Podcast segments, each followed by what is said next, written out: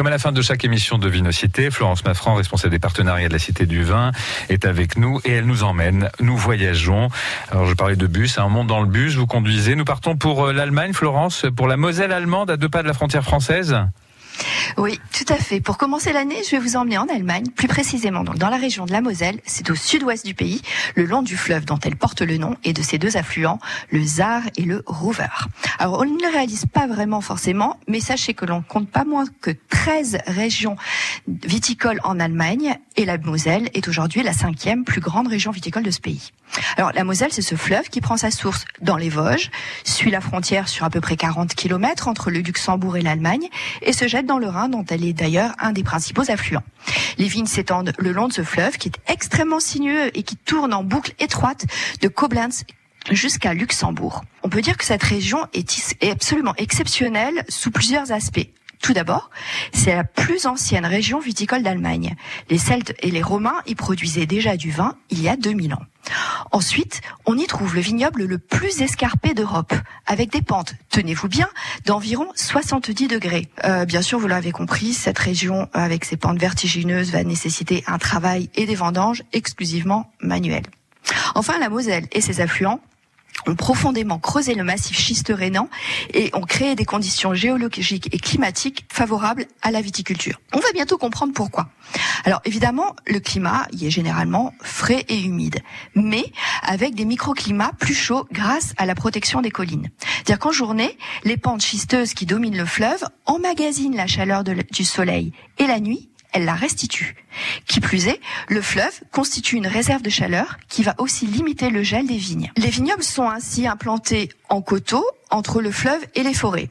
Bon, vous le savez, maintenant, j'aime bien aussi parler des prédateurs de la vigne. Alors, dans cette région-là, ce sont surtout les sangliers qui raffolent des baies et abîment les parcelles aux bordures des bois. Cette vigne, elle est souvent conduite le long de hauts pieux tirés vers l'arrière pour obtenir le meilleur ensoleillement. Donc, les rayons, euh, la réflexion des rayons du soleil dans la Moselle vers les coteaux va encore accentuer cette exposition. Et cette technique va permettre une longue et lente maturation des raisins. Pour ce qui est du terroir, on trouve dans cette région différents types de sols. On va trouver du schiste, du quartz, encore de l'ardoise, même du calcaire en Moselle supérieure. Et pour ce qui est des cépages, avant de me concentrer sur le Riesling, qui est sans conteste le cépage roi de la région, je voulais vous faire découvrir l'Elbling. C'est un cépage historique de la région. Euh, au 19e siècle, il représentait encore les deux tiers du vignoble.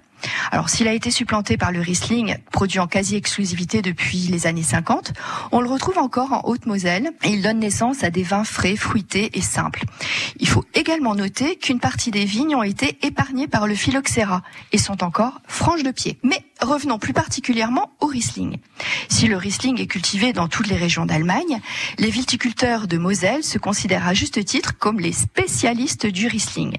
Après tout, ce cépage couvre ici une superficie de 5200 hectares. Le Riesling, c'est un cépage à longue maturation qui résiste très bien au gel et c'est bien en Moselle et dans sa région voisine de Rheingau qu'il trouve sa plus belle expression. Les racines vont plonger dans le sol à une profondeur de plus d'un mètre et parfois même au-delà pour puiser eau et minéraux.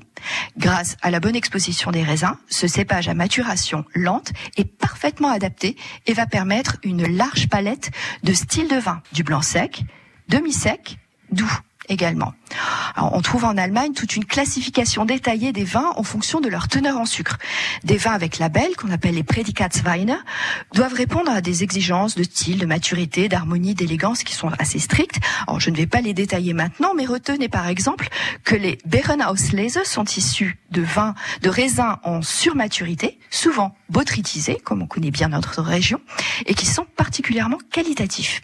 Aussi, certaines années, lorsque la température descend à moins de 7 degrés, on peut même y produire des vins de glace. Les Riesling secs, eux, sont légers, fleuraux, rafraîchissants et fruités et ont un taux d'alcool assez faible. Ils sont réputés pour leur finesse. Le Riesling typique va porter une robe jaune pâle à jaune vert. Son nez est dominé par la pêche ou la pomme et son palais note une acidité assez marquée. On parle de notes minérales pour les Riesling de sol schisteux.